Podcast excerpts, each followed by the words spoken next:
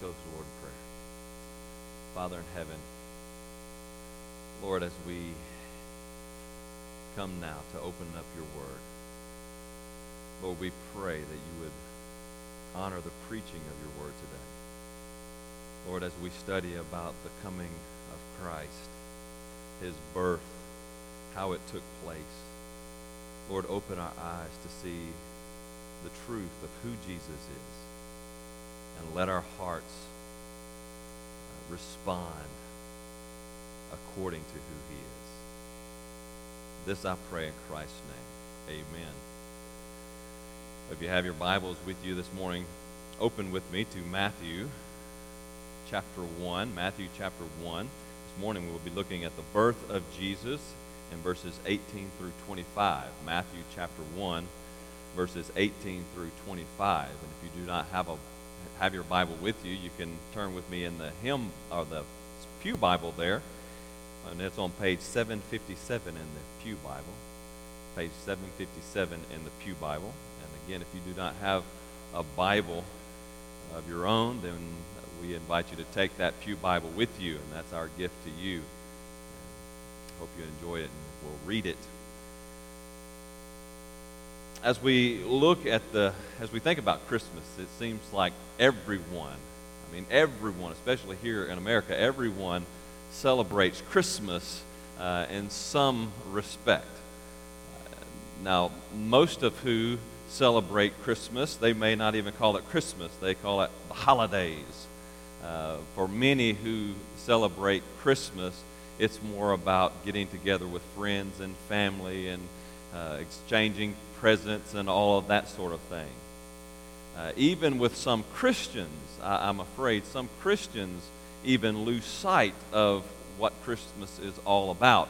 And it becomes about more things, uh, more of the, the secular things than it does about the birth of our Lord and Savior, Jesus Christ. For so many people, Christmas is a faithless act that is just something that we do every year. But as we, we celebrate Christmas, we celebrate the hope of our Lord and Savior Jesus Christ and the eternal life that is in Him. So, as we come today and we look at this text here in Matthew chapter 1, we see Joseph and his that first Christmas when he learns about the coming of the Lord and Savior Jesus Christ. Now he is uh, fresh to this. He doesn't know he, he's not doesn't know what's going on, but now he is getting aware of things that are happening. Excuse me, kind of got off there for a minute. But as Joseph looks to the coming of Jesus, as he finds out about Jesus and, and, what it's all about, he's going to learn certain facts about Jesus. And as we look about at Joseph's response of, of the facts about Jesus, we see a certain response that he makes. And as we think about that, we're going to learn this uh, how faith and obedience work together. And so today, as we look at the birth of our Lord and Savior Jesus Christ, I hope that we, we ask that question. I hope you ask this question Do you truly believe? When you think about Christmas, when you think about the birth of our Lord and Savior Jesus Christ, do you truly believe? You see, so many people who say they have faith in Jesus, their life shows little evidence of it. And I'm afraid that so many Christians, even who are professing, those who profess to be Christians, don't have true faith. So, what does true faith look like? Faith in Jesus Christ leads to active obedience. Faith in Jesus Christ leads to active obedience. That's what true faith is it's active faith, it's faith that leads to obedience. It's not simply uh, observing some facts or, or saying yes to certain facts about Jesus, just believing certain things about Jesus. It's about faith that takes action, just as we will see in the life of Joseph today. So if you found your place in Matthew chapter 1, starting in verse uh, 18, please stand with me as we read God's Word. Matthew chapter 1, verse 18. Now, the birth of Jesus Christ took place in this way. When his mother Mary had been betrothed to Joseph, before they came together, she was found to be with child from the Holy Spirit. And her husband Joseph, being a just man and unwilling to put her to shame, resolved to divorce her quietly. But as he considered these things, behold, an angel of the Lord appeared to him in a dream, saying, Joseph, son of David, do not fear to take Mary as your wife, for that which is conceived in her is from the Holy Spirit. She will bear a son, and you shall call his name Jesus, for he will save his people from their sins. All this took place to fulfill what the Lord had spoken by the prophet. Behold, the virgin shall conceive and bear a son, and they shall call his name Emmanuel, which means God with us. When Joseph woke from sleep, he did as the angel of the Lord commanded. He took his wife, but knew her not until she had given birth to a son, and he called his name Jesus. Amen. May the Lord add blessings to the reading of his holy, inspired, and inerrant word, and may he write its eternal truth on all our hearts. And you may be seated. Well, as we began to look at the birth of Jesus, we began by, by seeing, observing this unexpected announcement to Joseph, and quite an unexpected predicament that he is in. As the text tells us, uh, Joseph was betrothed to Mary. And when we think about a betrothal, a lot of us will think about an engagement. And it, it is kind of a, an engagement of sorts, but a betrothal in first century was uh, more binding than we would think of an engagement in our day. And when a couple were betrothed in the first century, they were basically married. Uh, the contract had been signed, the covenant had been signed, there had been agreement between father and the, the husband to be. And, and, so they were considered to be married. If you ask Joseph who his wife was during this betrothal period, he says, My wife is Mary. He just hadn't gone and gathered her yet. So they would be betrothed. The betrothal process would, would start. And so the man would go back home and he would begin to prepare a place for his wife. And then about a year later, he would go into town. It would be a humongous celebration where he rides into town to get his bride. And he would take his bride and take her home and into his house, and they would be officially married at that point. But betrothal in first century was considered to be marriage, and so they were married. Uh, for the betrothal to end, the man would have to basically ask for a or give a divorce. There wasn't an asking for a divorce, but he would write a bill of divorce. He would have to divorce his wife to end the betrothal. They were married. Now, here we have Joseph, and he has been betrothed to Mary, and now he finds out that she's pregnant. Now, the way the text reads here, it wasn't as Mary came and, and told Joseph, hey, guess what? An angel came to me, and I, I have conceived by the Holy Spirit, and I'm with child. But this was, uh, it, it kind of indicates here that how he found out was she began to show she began to show, it became evident. It was a point where it became evident that she was with child. And so Joseph, he sees this. And as the text says, Joseph was a just man. And so he looks to divorce her. Now, why? What does it mean that he was a just man? It means that he was a law abiding man he was a, a man of God, and, and he was he was wanting to, he lived his life to be obedient to the law of God as he knew it. Now, in the first century, for a man to find out that his wife had committed adultery and not divorce her was actually illegal. It was against the law. The Talmud, which is a, a kind of a commentary on the Old Testament. Now, uh, remember, a, a commentary uh, it's a word of, of man, right? It, it's a, uh, an exposition on Old Testament scripture, it's an interpretation of the law. And so this is a commentary, this is an interpretation upon the law. But in Joseph's day, uh, the Talmud was considered almost as equal to the law of God. And so people lived by this.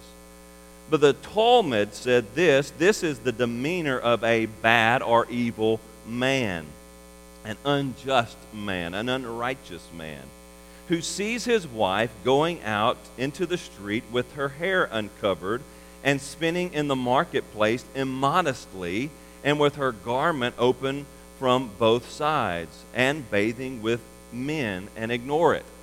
In other words, even seeing your, your wife as uh, an immodesty, right? Just being immodest.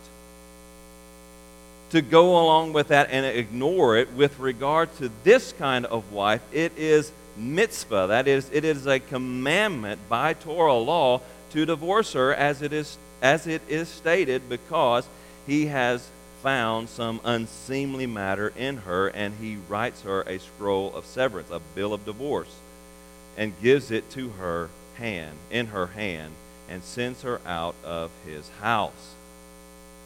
And so by Jewish law, it would have been unrighteous in the view of his contemporaries for Joseph to continue in that marriage because it seems, it appears that Mary has committed adultery. I mean, she's with child. How else does one get pregnant?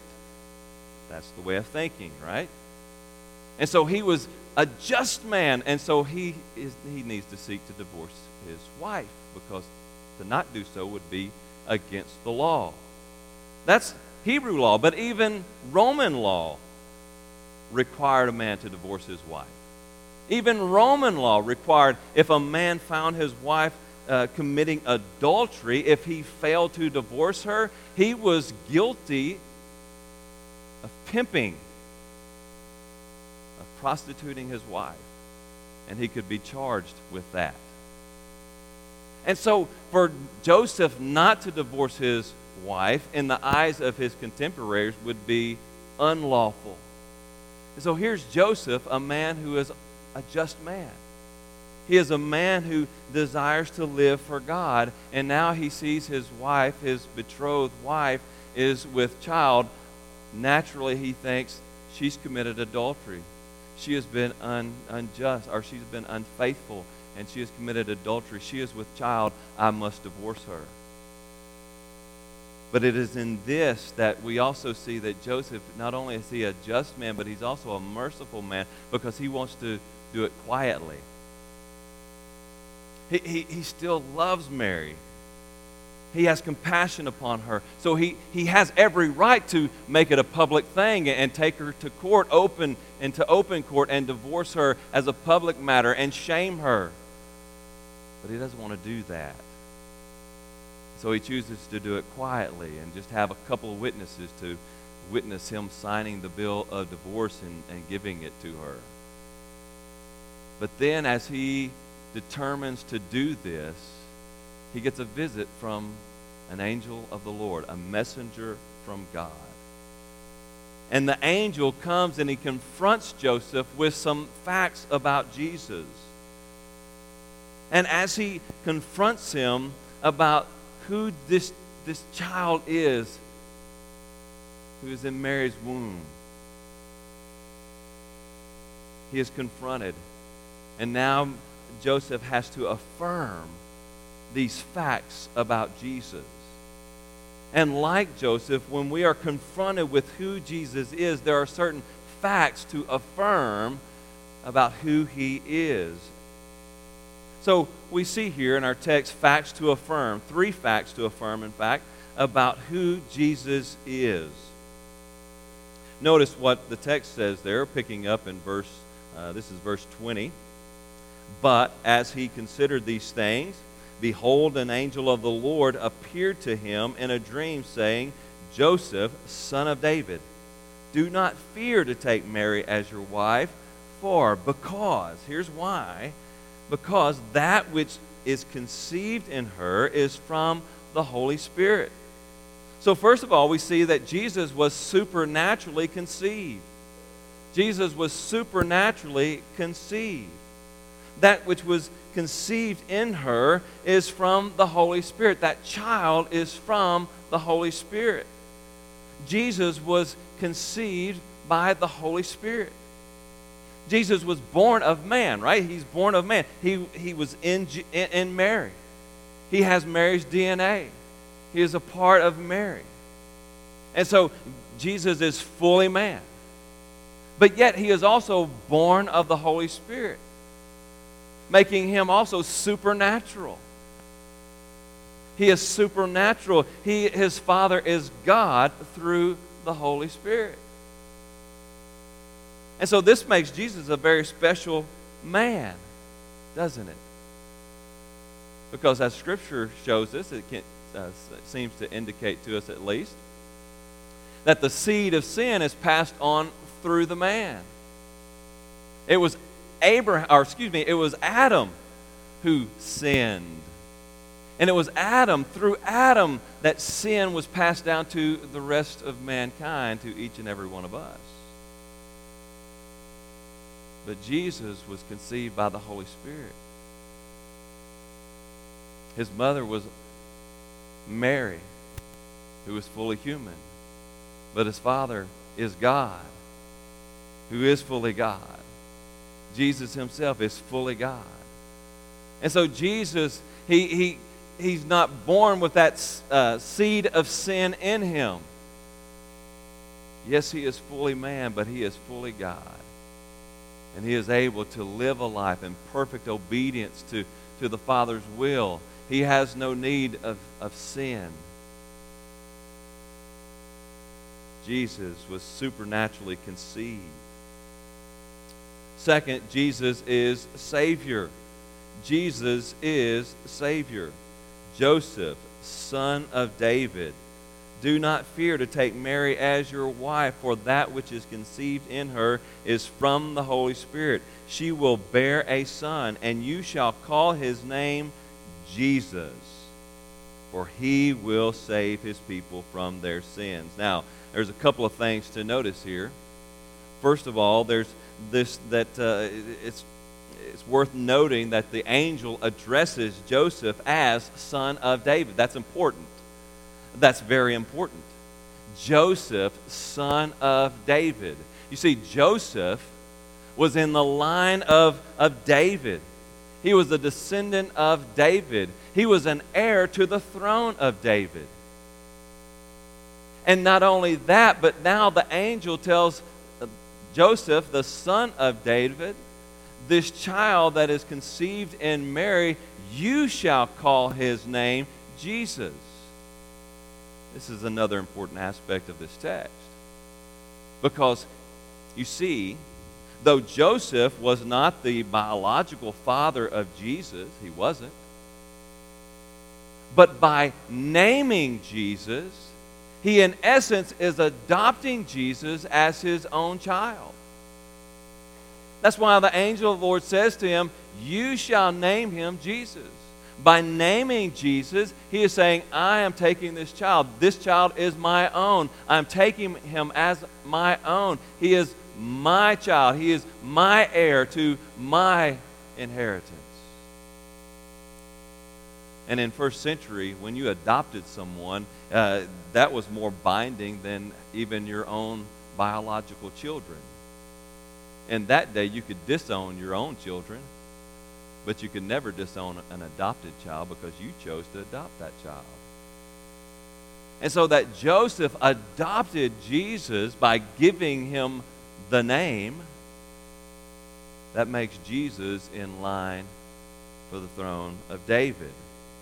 Now, there's some arguments that can also be made that Mary was of the line of Judah, and some people think that the genealogy given in, in Luke's gospel follows Mary's uh descendants back to through David. Maybe it is. I don't know. That's still in question. But it's through uh, Joseph that Jesus finds his ultimate uh, lineage as Joseph adopts Jesus as his own son. But he also calls him Savior. Or, excuse me, he is called to call him Jesus.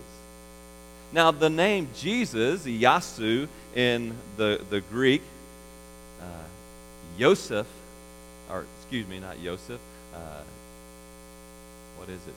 I just lost my thought here again. Yeshua, thank you. it's one of those mornings. Yeshua in the Hebrew, uh, he is Yeshua, he is Jesus, which means, which is interpreted in both languages, whether it's uh, Yeshua in the Hebrew or Yasu in the Greek, both of them mean God's Savior, or God is salvation. So Jesus is called God's Savior. It is significant that Yeshua or Joshua in the Old Testament is the one whom takes God's people and conquers the promised land. He is the Savior, the type of the Savior who would come, who would lead God's people into the eternal promised land. And here is this child being born who is to be called Yasu, Yeshua, Jesus, who is God's Savior, who would come and save God's people. So Jesus is God's Savior, God's Messiah, the Son of David, the King of David's eternal throne. So Jesus was supernaturally conceived. Jesus is Savior. Third, Jesus is God incarnate. Jesus is God incarnate. Matthew makes it clear here. All this took place, verse 22, to fulfill what the Lord had spoken by the prophet Behold, the virgin shall conceive and bear a son, and you, they shall call his name Emmanuel that is quoting Isaiah chapter 7, verse 14. They shall call his name Emmanuel. And here again, names are important. Emmanuel means God with us. God with us. Not only is Jesus Savior, that's what he does, but he is Emmanuel. That's who he is. He is God with us. This is no ordinary man. This is a man who was supernaturally conceived. There, it was a virgin birth. Mary had not been unfaithful. She had continued to be faithful. She was a virgin. She conceived by the Holy Spirit.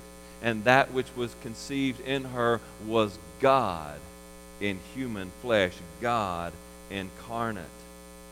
John's gospel puts it like this In the beginning was the Word. That is, before anything else. In the beginning of creation was the Word. And the Word was with God, and the Word was God. He was in the beginning with God. All things, all things were made through him, and without him was not anything made that was made. For all of those who say that Jesus was a, is a created being. All things, all things were made through him, and without him was not anything made that was made. Everything that was created was created by Jesus, through Jesus. In him was life, and the life was the light of man. The light shines in the darkness, and the darkness has not overcome it. And then verse 14, and the Word became flesh and dwelt among us. and we have seen his glory, glory as the only as of the only Son from the Father, full of grace and truth. Jesus is God incarnate. He was in the beginning with God the Father. And everything that was created was created by him and through him and for him. And nothing that was created was created without him. He is Emmanuel, God in human flesh. So Jesus was supernaturally conceived. Jesus is Savior. Jesus is God incarnate. Now there are some, uh, there are some professing Christians even, even some in major denominations that want to affirm Jesus as Savior yet deny the virgin birth. Let's say Jesus wasn't uh, born of a virgin. That's just fairy tale. But in so doing, they make Jesus a mere man. And a mere man is unable to live in sinless perfection and die for our sins. So, when all of these denominations nowadays want to deny the virgin birth so that they can get along with secular culture, they're making Jesus a man, a mere man. One who was not born with sinless perfection one who is unable to accomplish what Jesus accomplished. And so, no matter what other denominations, no matter what other peoples may do or say, we affirm that Jesus was born of the Virgin Mary. He is God incarnate. He is God in human flesh who came and dwelt among us. And it's only this Jesus who has the power and the authority to save us from our sins. Dear friend, if you want to buy into what the world is saying and that Jesus was a good man, born to a good woman, you're not believing in the Savior. You can't deny the virgin birth. You can't deny Jesus, God incarnate, and be a Christian. Jesus is God incarnate, God in human flesh. And so, as Joseph is confronted with these facts about Jesus, then uh, he has some response to make. He has some decisions to make. And after he affirms him, there are these responses that he has to make. And just like he makes these responses, so must we make these same responses to these facts about who Jesus is. So, responses to make. Look there at the last few couple of verses. When Joseph, verse 24, when Joseph woke from sleep, he did as the angel of the Lord commanded him. He took his wife, but he knew her not until she had given birth to a son, and he called his name Jesus. Now, one, one response here that is implied, it's very well implied in the text, though it's not specifically stated, is that, G, that Joseph believed. He believed God right? He believed God. Here's this messenger from the Lord who comes to him and tells him all of these things. That's crazy, isn't it? I mean, it's crazy. If you had a vision of an angel who, who came and said, Your wife who was pregnant, whom you've never slept with, you've never had relationships with, uh, but now she's pregnant, and now you have this vision of an angel who tells you that it was a supernatural conception, that she's a virgin, what would you think? I mean, this is outstanding. This is spectacular. But Joseph believes. Yes, this is something that God can do. Yes, it, it's against nat, uh, it's against nature. Right? It, it's a, against the normal way of things. But God can do it because God is almighty. He's all powerful. He can do whatever He wants to do. God can do it, and Joseph believes. He has faith.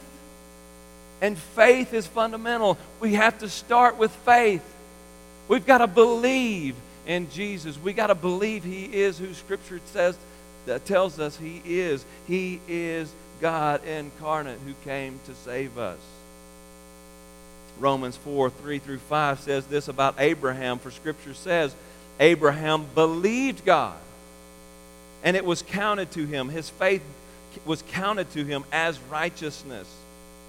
Now, to the one who works, his wages are not counted as a gift, but as his due. And to the one who does not work, but believes in him who justifies the ungodly, his faith is counted as righteousness. So, dear friend, the first response you have to make to the facts about Jesus is to believe, to trust in Jesus, to trust He is who He says He is, who Scripture says He is, who God says He is. Trust that He has accomplished what God says He has accomplished. Trust that He went to Calvary's cross, He died on that cross for your sins. Trust in that, believe that, have faith in that. You must believe. there's also another response that falls in right behind that. And, and, and it's not in addition to that, it's an outworking of that, and that is to obey God. It is to obey God. You see, Joseph, he obeys God. God says, Don't be afraid to take Mary to be your wife. In fact, take her to be your wife and name the child Jesus. And because of his faith, right? Get the order right. Because of his faith, because he believes, the result of his faith is obedience. It's obedience. And thus is the nature of true saving faith. You see, so many people, they have it in their minds that, oh, well, if I just affirm these facts, I'm good. No. No, friend. There are people who, are, who die and go to hell and affirm things about Jesus, but they don't believe in him. They don't trust him. They've never had true saving faith in him. Even the devil affirms the facts about Jesus. And Scripture says there's no salvation for the devil and all the demons. They believe in Jesus, they believe those facts about Jesus, they tremble at the name of Jesus.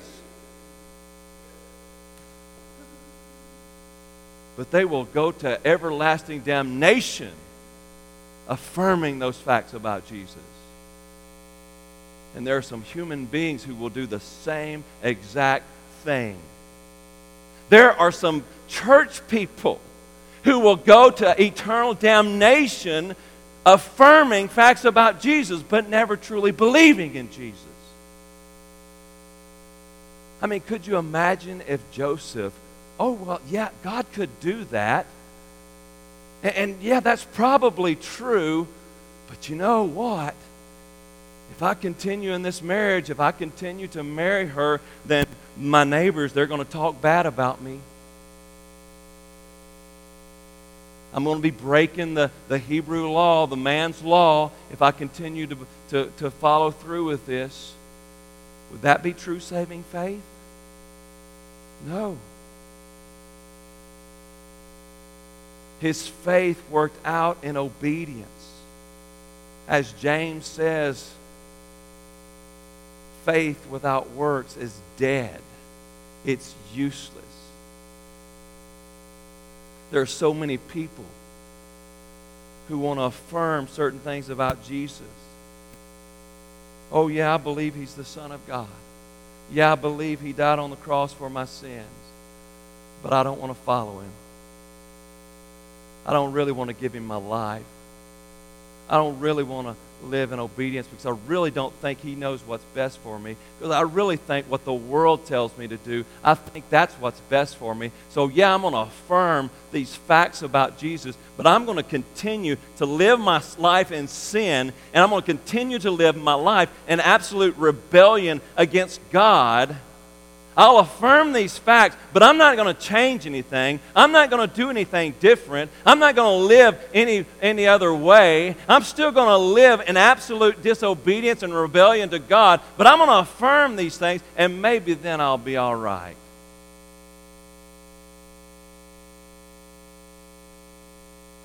Continue to live your life in sin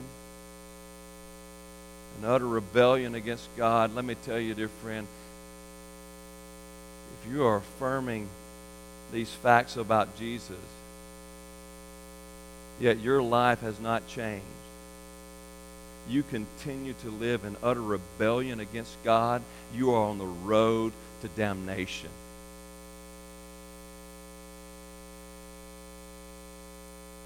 Now, I'm not saying that you're saved by your works. No, I'm not saying that.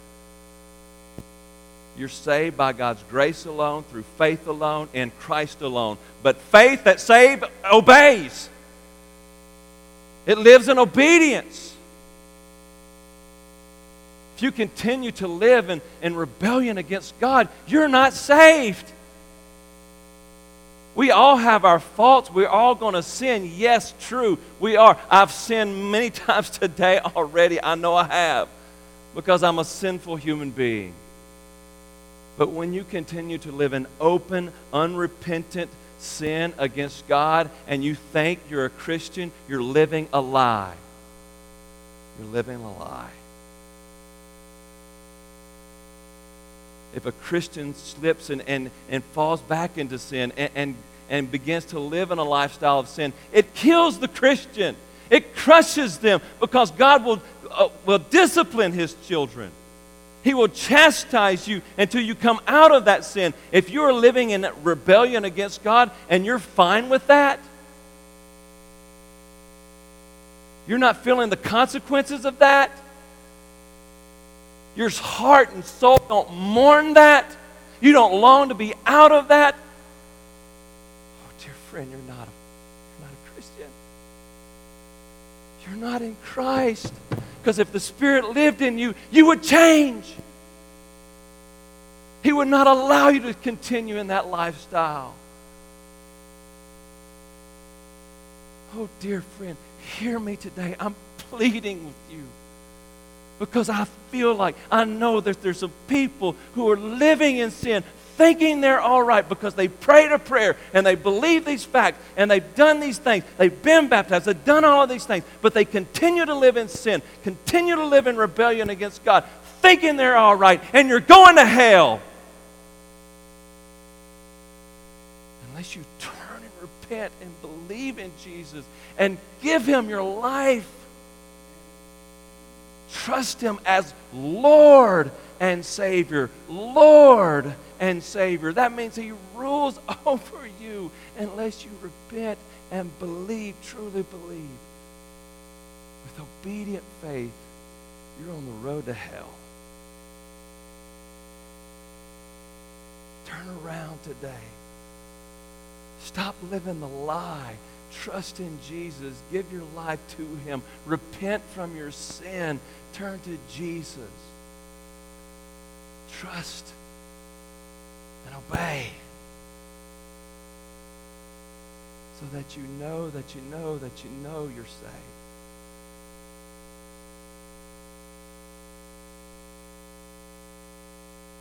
Are you living in faith and obedience to the gospel of Jesus Christ today?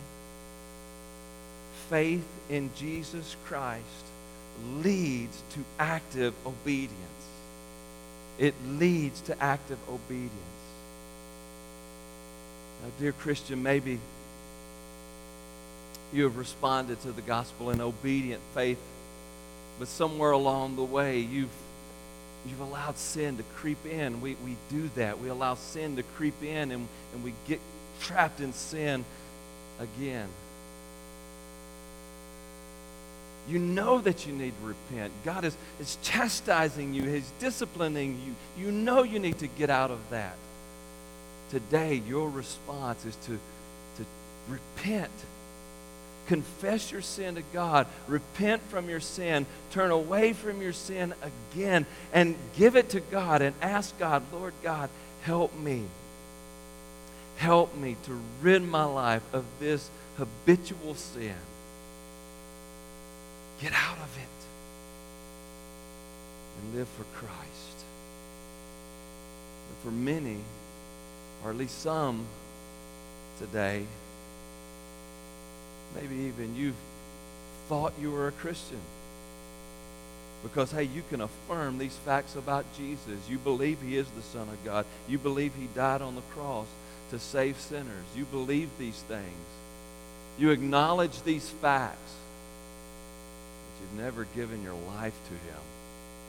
You've never truly trusted in him as Lord and Savior. Maybe you've even been baptized. But you've never changed a thing in your life. You continue to live in active disobedience to the Word of God. Today, repent. Turn away from your sin. Truly trust in Jesus. Believe in Him. He will free you from that sin. He will change your life and transform your life so that you can live in obedience to the will of the Father. Repent today and give your life to Christ. Heavenly Father, oh Lord,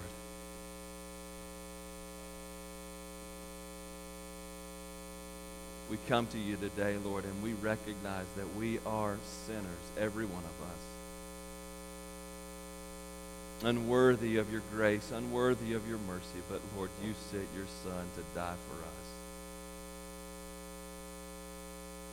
Freely and willingly, he gave his life for us so that we might have life in him.